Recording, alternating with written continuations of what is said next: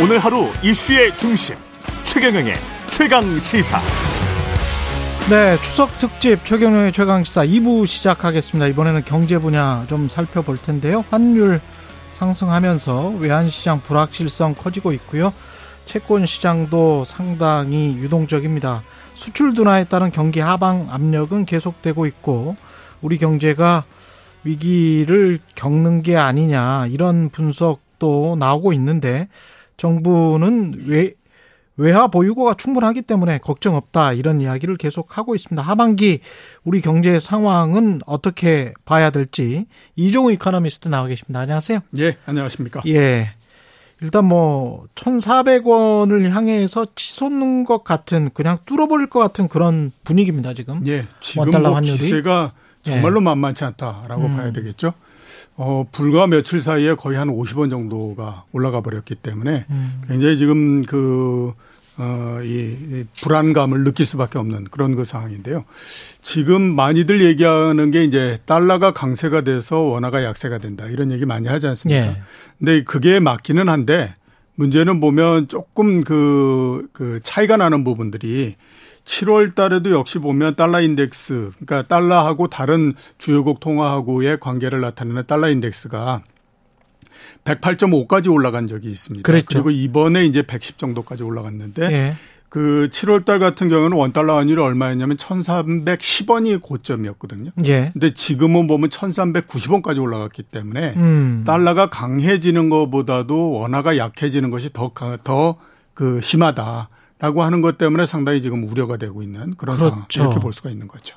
지난번에 코로나19 직후에도 한번 달러 인덱스가 확 올라갔었던 예, 그렇죠. 때 그때도 한 108 찍었었지 않습니까? 예, 그렇죠. 그때 근데 우리가 1,400 근처 이렇게까지는 안 갔었거든요. 그때 그렇게 안 갔죠. 예. 1,250원 뭐 이런 정도까지 갔었고. 그러니까요. 그 이후에 다시 안정됐는데 이번 같은 경우에는 뭐 그 거의 1,400원대까지 지금 육박해 가고 있는 상태이기 때문에 굉장히 지금 불안정하다 이렇게 이제 볼 수가 있는 거죠. 엔화도 약세고 다른 유로화도 약세긴 한데 예. 유독 그러면 원화가 더 약세다. 이렇게 말할 수 있습니까? 어, 이 국면을 좀 나눠서 볼 필요가 있는데요. 예. 8월 중순 이전까지는 원화가 특별히 다른 나라 통화에 비해서 더 약세다 이런 얘기를 하기는 굉장히 어려웠어요. 예. 그러니까 뭐 유로하든지 엔하든지 역시 마찬가지로 원화만큼 상당히 떨어졌기 때문에 그때까지는 그냥 이제 뭐 그 특별하게 그냥 음. 그 달러 강세에 의해서 이렇게 되는 거다라고 얘기를 할 수 있었는데 8월 중순을 넘으면서부터 보면 아 이게 꼭 그렇지만은 않은 것 같다. 우리나라가 특별히 더 약세인 것 같다. 이런 생각이 굉장히 많이 들거든요. 말씀드렸던 것처럼 8월 중순을 지나면서부터 원달러 환율이 거의 한 50원 넘게 치솟아 버리는 형태가 됐고요. 예. 그 사이에는 물론 이제 그 엔화도 좀 약세가 되고 했기는 했지만 그거보다 더, 더 약세가 됐고 특히 또 그한 거는 이제 브라질이나 멕시코 이런 그 이머징 마켓에 있는 통화부들보다도 원화가 더 약세가 돼 버리는 그런 그 형태가 됐거든요. 음. 그래서 이제 상당히 좀 우려가 된다 이렇게 이제 볼 수가 있는데 그 그렇게 이제 그 원화가 상대적으로 약세가 되고 이랬던 부분들이 여러 가지 요인들이 있을 텐데 예. 우선 우리만 우리나라만의 특이한 형태를 보게 되면 무역 적자가 상당히 많이 나고 우리는 무역 적자. 예, 그렇죠. 8월 달에 무역 적자가 94억 7천만 달러 발생을 했거든요. 음. 그래서 올해 연초에서부터 따지면 220억 불 정도 이렇게 되는데 지금 보면 이제 수입이 굉장히 많이 늘어나고 있습니다. 25% 이상씩 늘어나고 있는 상태이고 수출은 한 6% 정도 증가하다 보니까 자연적으로 계속해서 그 폭이 벌어질 수밖에 없는 그러네요. 그런 상황인 거거든요. 예. 그래서 정부도 좀 당장에 이 부분들이 개선되기는 좀 어려울 거다 이런 얘기를 하고 있는 상태입니다. 그러니까 음. 계속해서 어, 이 그 무역 적자가 계속 발생하고 이 부분들이 지금 이제 그 원화의 발목을 잡고 있다 이렇게 볼 수가 있고요. 또 하나 볼 수 있는 부분들은 자본 수지 쪽도 또 좋은 상태는 아닙니다. 그래요? 자본 수지가 상반기에서부터 8월 정 그러니까 연초에서부터 그 이 8월 달까지 전체 따지게 되면 한 400억 불 정도 빠져나가는 형태 이렇게 예. 이제 됐거든요.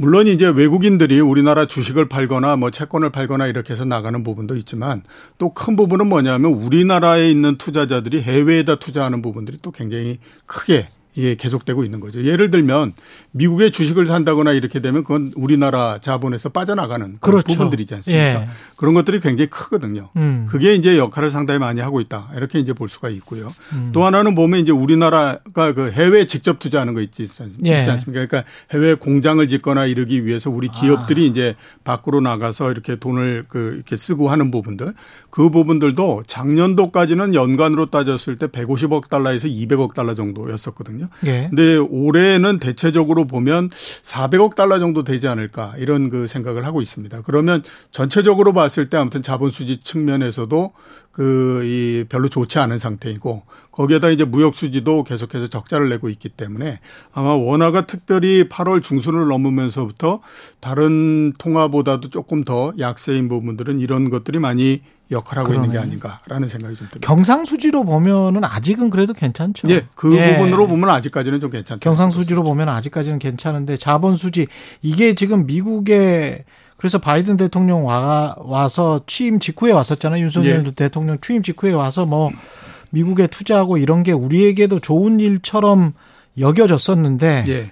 자본 수지나 이런 측면으로 보면은 오히려 저쪽에 가서 투자를 하고 우리는 고용이나 이런 게 상대적으로 뭐 늘어나지는 않테, 예, 않을 그렇죠. 테니까 예, 예. 해외에다 공장 지으면 그쪽 사람들 고용해 주는 거잖아요. 예, 그렇죠. 그리고 이게 문제가 뭐냐면 한 번 시작되면 음. 상당히 오랜 기간 동안을 예, 이렇게 그 자본 수지 적자나 이게 날 수밖에 없잖아요. 그러니까 예. 를 들어서 해외에다 직접 투자를 해서 미국에다 공장을 짓는다. 그럼 공장이 완공될 때까지는 돈이 계속해서 그쪽으로 지출돼서 나가야 되는 거거든요. 그렇죠. 그 다음에 또 이제 미국 주식을 투자하고 이러는 것들도 주가에 따라서 많이 다르기는 하지만 옛날에 그런 것들이 없다가 새로 생긴 부분들이기 때문에 지금 보면 계속해서 해외 투자, 그러니까 해외 주식이나 해외 채권에 관한 투자가 계속해서 늘어날 가능성이 있지. 여기에서 갑자기 그 빠른 속도로서 확 줄어들어 버린다거나 이럴 가능성은 별로 없다라고 봐야 되지 않습니까? 그러니까 이게 자본 수지가 한 번 유출이 되고 그 다음에 또 이게 규모가 커지는 형태가 되면 음. 이게 오랜 시간 동안 좀 지속이 된다라고 하는 부분들이 보다도 좀 문제다. 이렇게 이제 볼 수가 있겠죠. 네, 코로나 19 이후에 서학 개미, 동학 개미 뭐 이랬었지 않습니까? 예. 근데 그 서학 개미의 그 트렌드는 계속되고 있다 이렇게 봐야 되는 거네요. 예, 그렇죠. 계속되고 있고 앞으로도 봤을 때에 계속해서 더 어, 규모가 늘어나면 늘어났지 여기에서부터 줄어들거나 그러지는 않을 거다라는 생각이 많이 듭니다. 그 투자자들 판단에서는 미국 경제가 그래도 그나마 수요가 굉장히 세서 총수요가 네. 세서 인플레이션 압력이 그 강했던 그런 나라기 때문에 유럽이나 한국은 지금 원자재 가격 폭등 때문에 사실은 인플레이션 압력이 강한 예. 거잖아요. 그렇게 보면 경제 성장률이나 이런 것들이 미국이 그나마 그렇게 그래도 낮고 예. 달러도 강세고 예.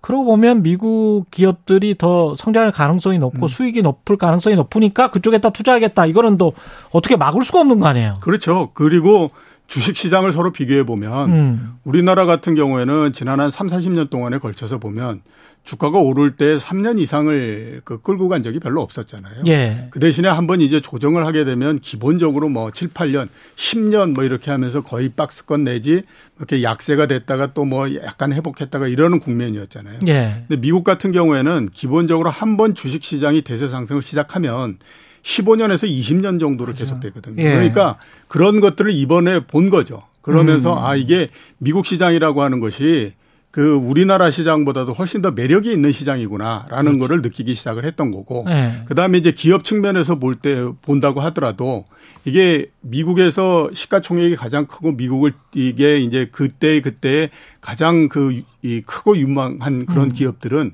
세계적인 기업들이 모두 다 됐잖아요. 애플도 그렇죠. 마찬가지고 뭐 테슬라도 마찬가지고 이러니까 예. 기업 대 기업으로 우리가 비교를 해 봤을 때도 아 이게 뭐 미국 시장이 그 이게 그 우리가 접근해서 오랜 시간 갖고 간다라고 하게 되면 나쁘지 않다라고 보는 거죠. 그렇기 때문에 지금 이렇게 주식 투자를 하겠다 해서 나가는 이런 자금 이런 것들을 막기가 굉장히 어렵고요. 또 하나 이제 채권 이런 것들도 한번 보면 예. 지금 애플의 회사채 금리가 4.5% 이런 정도 되거든요. 음. 그렇게 되면 이게 따져보면. 애플이 4.5%라네요. 예, 그렇죠. 많이 주네. 지금 그 미국의 국채 수익률이 예. 3.2% 이런 정도가 되기 때문에. 그렇죠. 거기에 이제 그 초과되는 그 수익률 1.2% 정도를 더하면 4.5% 이런 정도 나오거든요. 그렇기 음. 때문에 아 이게 뭐 그렇게 세계적인 기업인데 그런 정도의 금리를 준다라고 하면 망할 일은 않다. 없고 예, 이렇게 이제 보는 거죠.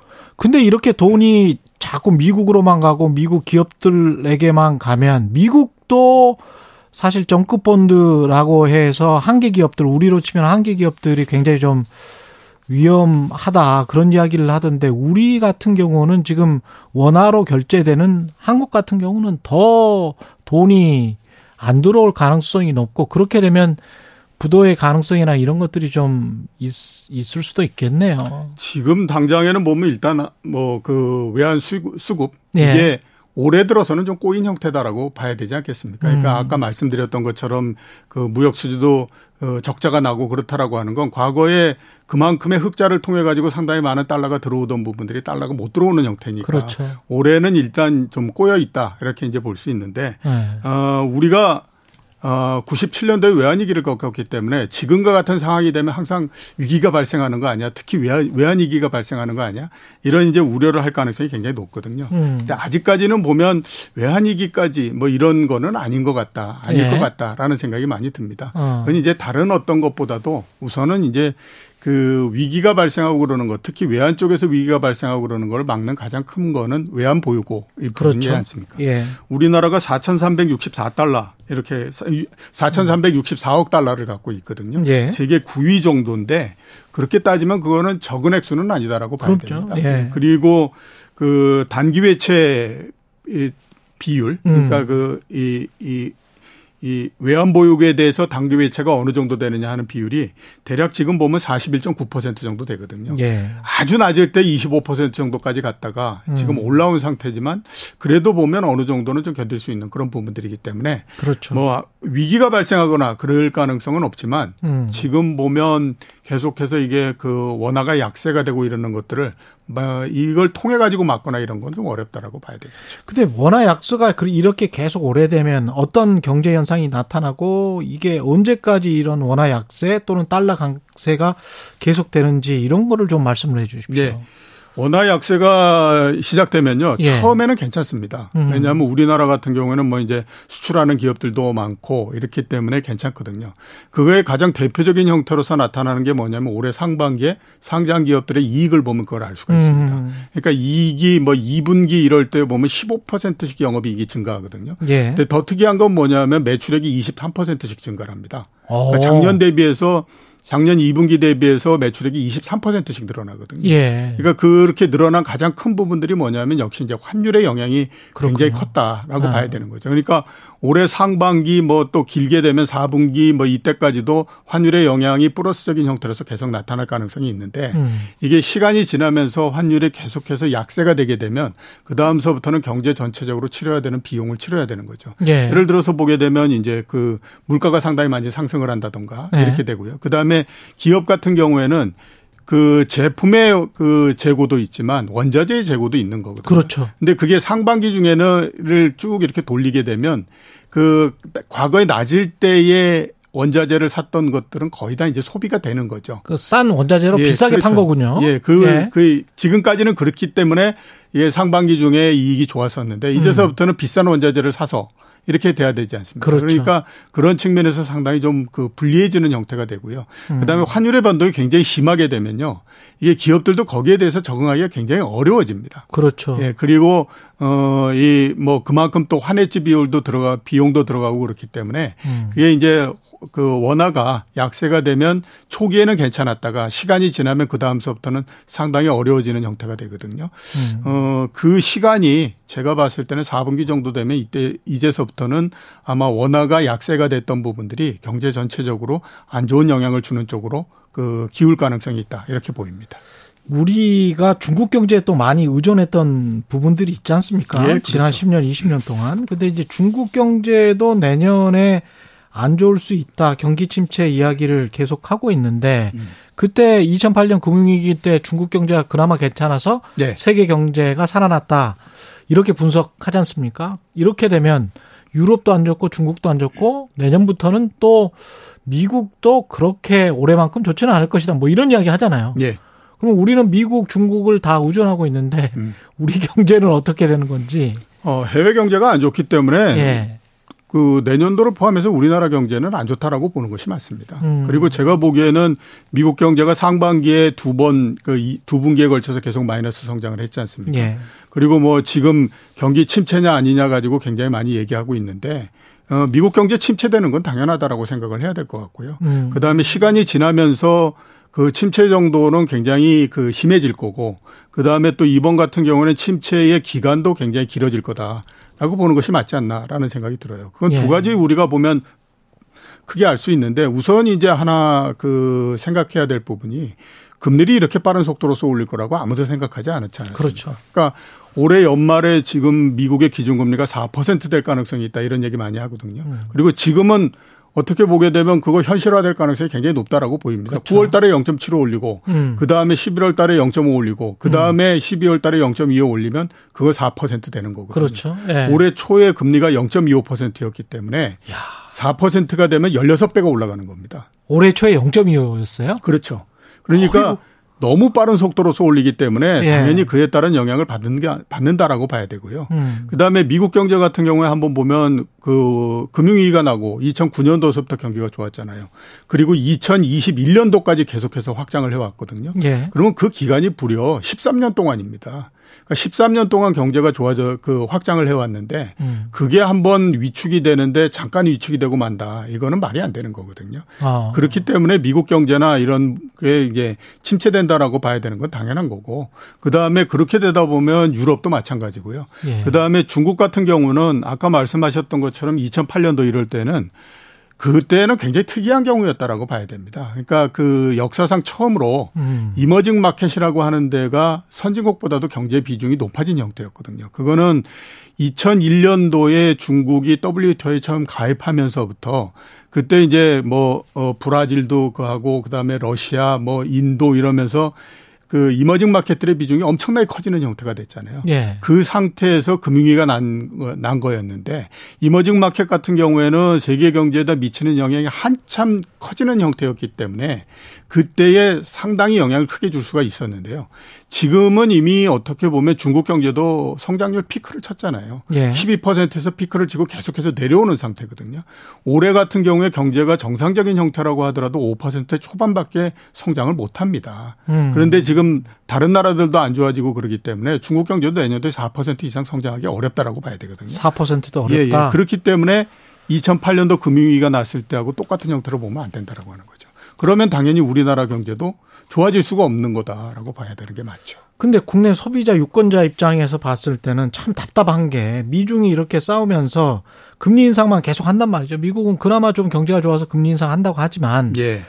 어, 단순하게 봤을 때는 그냥 전쟁을 멈추고 예. 그다음에 공급망 분리시키려는 노력을 조금 지연시키고 예. 그래서 중국으로부터 그동안 들어왔던 값싼 공산품을 좀 받아들이고 예. 그리고 좀 속도를 좀 늦추면 예. 다른 세계 경제, 우리나라를 포함한 세계 경제도 조금 안심을 하고 그러면서 인플레이션이 좀 낮아지면 그러면 그 다음에 좀 싸우지. 계속 싸우면서 금리만 인상하니까 죽어난단 말이죠. 예, 예. 이, 이거를 좀 안 싸우게 누가 못 하나? 안 싸우게 예. 뭐 경제가 나빠지면 당연히 안 싸우 안 싸우게 됩니다. 예. 왜냐하면 경제가 나빠지면 뭐 앞뒤를 가릴 수 있는 처지가 안 되기 때문에 당연히 예. 싸움을 멈추게 되는 거거든요. 예. 근데 지금까지는 보면 어떤 형태냐 인플레만 굉장히 높고 그렇죠. 어, 경기는 아직까지 본격적으로 둔화된 것 같지 않은 그 상황이잖아요. 음. 그렇게 되니까 기존의 그 이 무역을 가지고 서로 치고받고 했던 거를 여기서 중단을 해야 될 이유가 없는 상태 이렇게 이제 볼 수가 그렇습니다. 있습니다. 그러니까 아. 그 단계이기 때문에 당연히 이게 뭐 계속 싸우는 형태가 되고요. 음. 그다음에 연중 같은 경우에도 물가가 굉장히 높은 상태이고 아직까지 경기가 본격적으로 둔화되지 않은 상태이기 때문에 지금 가장 큰 현안은 뭐냐면 빨리 물가를 잡아야 되는 거죠. 그래야 본인들이 작년도에 실수했던 부분들을 메꿔 나갈 수 있잖아요. 음. 그러니까 빨리 인플레라고 하는 거 그 늪에서 벗어나기 위해서 앞뒤를 가리지 않고 계속해서 금리를 올려버리는 형태로서 가는 거죠. 예. 문제는 뭐냐? 이 지금 경기가 둔화되지 않은 이 국면이 실제로 정말 힘이 있어서 경기가 둔화되지 않는 건지 음. 아니면 뭔가 조치를 하고 실제로 그 영향이 나타날 때까지의 중간 그 이 중간 휴지기인데 그 휴지기를 그렇게 판단하는 건지 하는 것들은 시간이 좀 지나 보면 알 수 있다라고 하는 거예요. 예. 그러니까 나쁘게 보게 되면 어떤 얘기가 될 수 있냐면 작년도 9월 달, 10월 달에 보지 않았냐. 그때 물가가 조금씩 올라가기 시작하는데 그때 아, 이거 뭐 일시적인 겁니다. 라고 얘기했지만 그게 보면 중간 휴지기가 끝나면서 막 올라가는 국면이었는데 판단 잘못됐다. 이렇게 그렇죠. 되는 거잖아요. 예. 지금이 이제 경제가 그렇게 될 건가 안 될 건가 하는 거 조금 지켜보면 알 수 있다라고 하는 거죠. 근데 좀 암울한 전망을 하는 뭐 찰스 구다트나 뭐 이런 사람들 있지 않습니까? 인구 구조론 쪽으로 봤을 때 이제 서방 진영의 인구 구조상 예. 끝났다. 예. 거기다가 이제 공급망 분리를 하고 있기 때문에 음. 인플레이션은 상당히 영속화된다. 예. 이런 주장을 하는 이제 영란은행 이사였잖아요, 이분이. 예. 이런 학자들의 의견에 관해서는 어떻게 생각하세요? 끝났다. 그러니까 굉장히 예. 높은 성장은 끝났다라고 예. 하는 거는 저는 저도 천상 그, 음. 그 동의를 합니다. 왜냐하면 뭐 어떻게 보면 이제서부터 그렇게 높은 성장을 하기가 어렵거든요. 할 수 있는 동력도 별로 없고 예. 그다음에 할 수 있는 지역도 별로 없는 상태잖아요. 예. 모든 많은 선진국들이 다 경제가 성숙 단계에 들어가 버렸기 때문에 당연히 보면 경제 성장률이 굉장히 낮아지는 거니까 고도의 성장 아주 높은 성장을 하던 국면은 끝났다라고 하는 거는 맞다라고 봐야 되는데요. 음. 그렇기 그런데 뭐 공급망이 이렇게 하기 때문에 높은 인플레이션이 된다. 이거는 또 제가 봤을 때 그건 아닌 것 그건 아니다. 라는 생각이 듭니다. 왜냐하면 예. 일단 성장이 낮아지 고 뭐 그다음에 고령화가 됐건 어쨌든 아무튼 음. 성장이 낮아지고 수요가 떨어진다라고 하는 건 그건 물가를 높일 수 있는 요인이 안 되는 거죠. 그렇죠. 그렇죠. 그러니까 뭐 네. 공급의 문제도 있지만 물가가 올라가기 위해서는 수요의 음. 문제도 있어야 되는 거거든요. 근데 성장이 나빠지고 아, 떨어지고 한다라고 하는 건 수요가 떨어진다라고 하는 거기 때문에 그런 상태에서는 물가가 계속해서 높아지거나 그러기는 어렵다라고 봐요. 중국이 사실은 경기 침체가 되면 전 세계 인플레이션의 둔화 효과가 분명히 나타난다 이렇게 분석도 하더라고요. 예, 그렇죠. 예. 그 아니 한번 따져보면 그렇지 않습니까? 지난 20년 동안 경제가 조금만 나빠지면 다 디플레이션 난다고 막 난리를 쳤었는데. 지난 20년 동안 예. 디플레이션 이야기했어요. 그런데 어느 날 갑자기 굉장히 오랜 시간 동안에 걸쳐서 인플레가 된다. 이거는 또뭐 음. 그게 진짜 맞는 얘기일까? 이런 생각이 많이 드는 거죠. 우리 그 올해 이제 하반기 그리고 내년 상반기까지 환율 금리 예. 오랜만에 나오셨으니까 전망 그다음에 실물 경제까지 예. 전망을 좀 해 주십시오. 일단 뭐 환율 은 계속해서 말씀드렸던 것처럼 일단 1,400원은 조금 한 번은 넘어보지 않을까라는 생각이 들고요. 예. 그 다음에는 조금 안정이 되지 않을까라는 생각이 들거든요. 예. 그런 정도로서 해석할 수 있을 거고. 금리 같은 경우에는요. 많은 분들이 그런 얘기들을 하십니다. 지금 인플레가 굉장히 높아서 금리를 계속 끌어올리기 때문에 이런 건데 이제 인플레가 조금 둔화되고 그 다음에 이 물가 이 금리 인상을 좀 그 약화시키게 되면 그 다음서부터 금리가 내려올 거다. 그리고 계속 인하를 할 거다 이런 얘기를 하지 않습니까? 예. 저는 그렇게 생각하지 않습니다. 음. 그러니까 지금 금리가 올라가는 거는요. 비정상이 정상이 되는 과정이에요. 음. 2000년서부터 따져 가지고 2021년도까지 22년 동안에 걸쳐서 우리나라의 평균 10년물 국채 수익률의 평균이 얼마냐면 3.8% 정도였습니다. 아. 그러니까 그 20년 동안의 평균이 3.8%라고 하는 거는 대략 보게 되면 3.8% 정도가 우리나라에 맞는 금리다라고 봐야 되는 거죠. 음. 왜냐하면 2000년서부터 2010년도까지는 5%를 넘 었었고요. 예. 그다음에 2011년서부터 2021년도까지는 2% 정도였거든요. 음. 그러니까 그거를 모두 다 평균해서 보면 아, 그 평균 정도가 우리가 맞을 것 같다라는 생각이 들거든요. 지금이 그런 정도 수준입니다. 그러네요. 그러니까 지금까지 예. 금리가 올라가고 이랬던 부분들은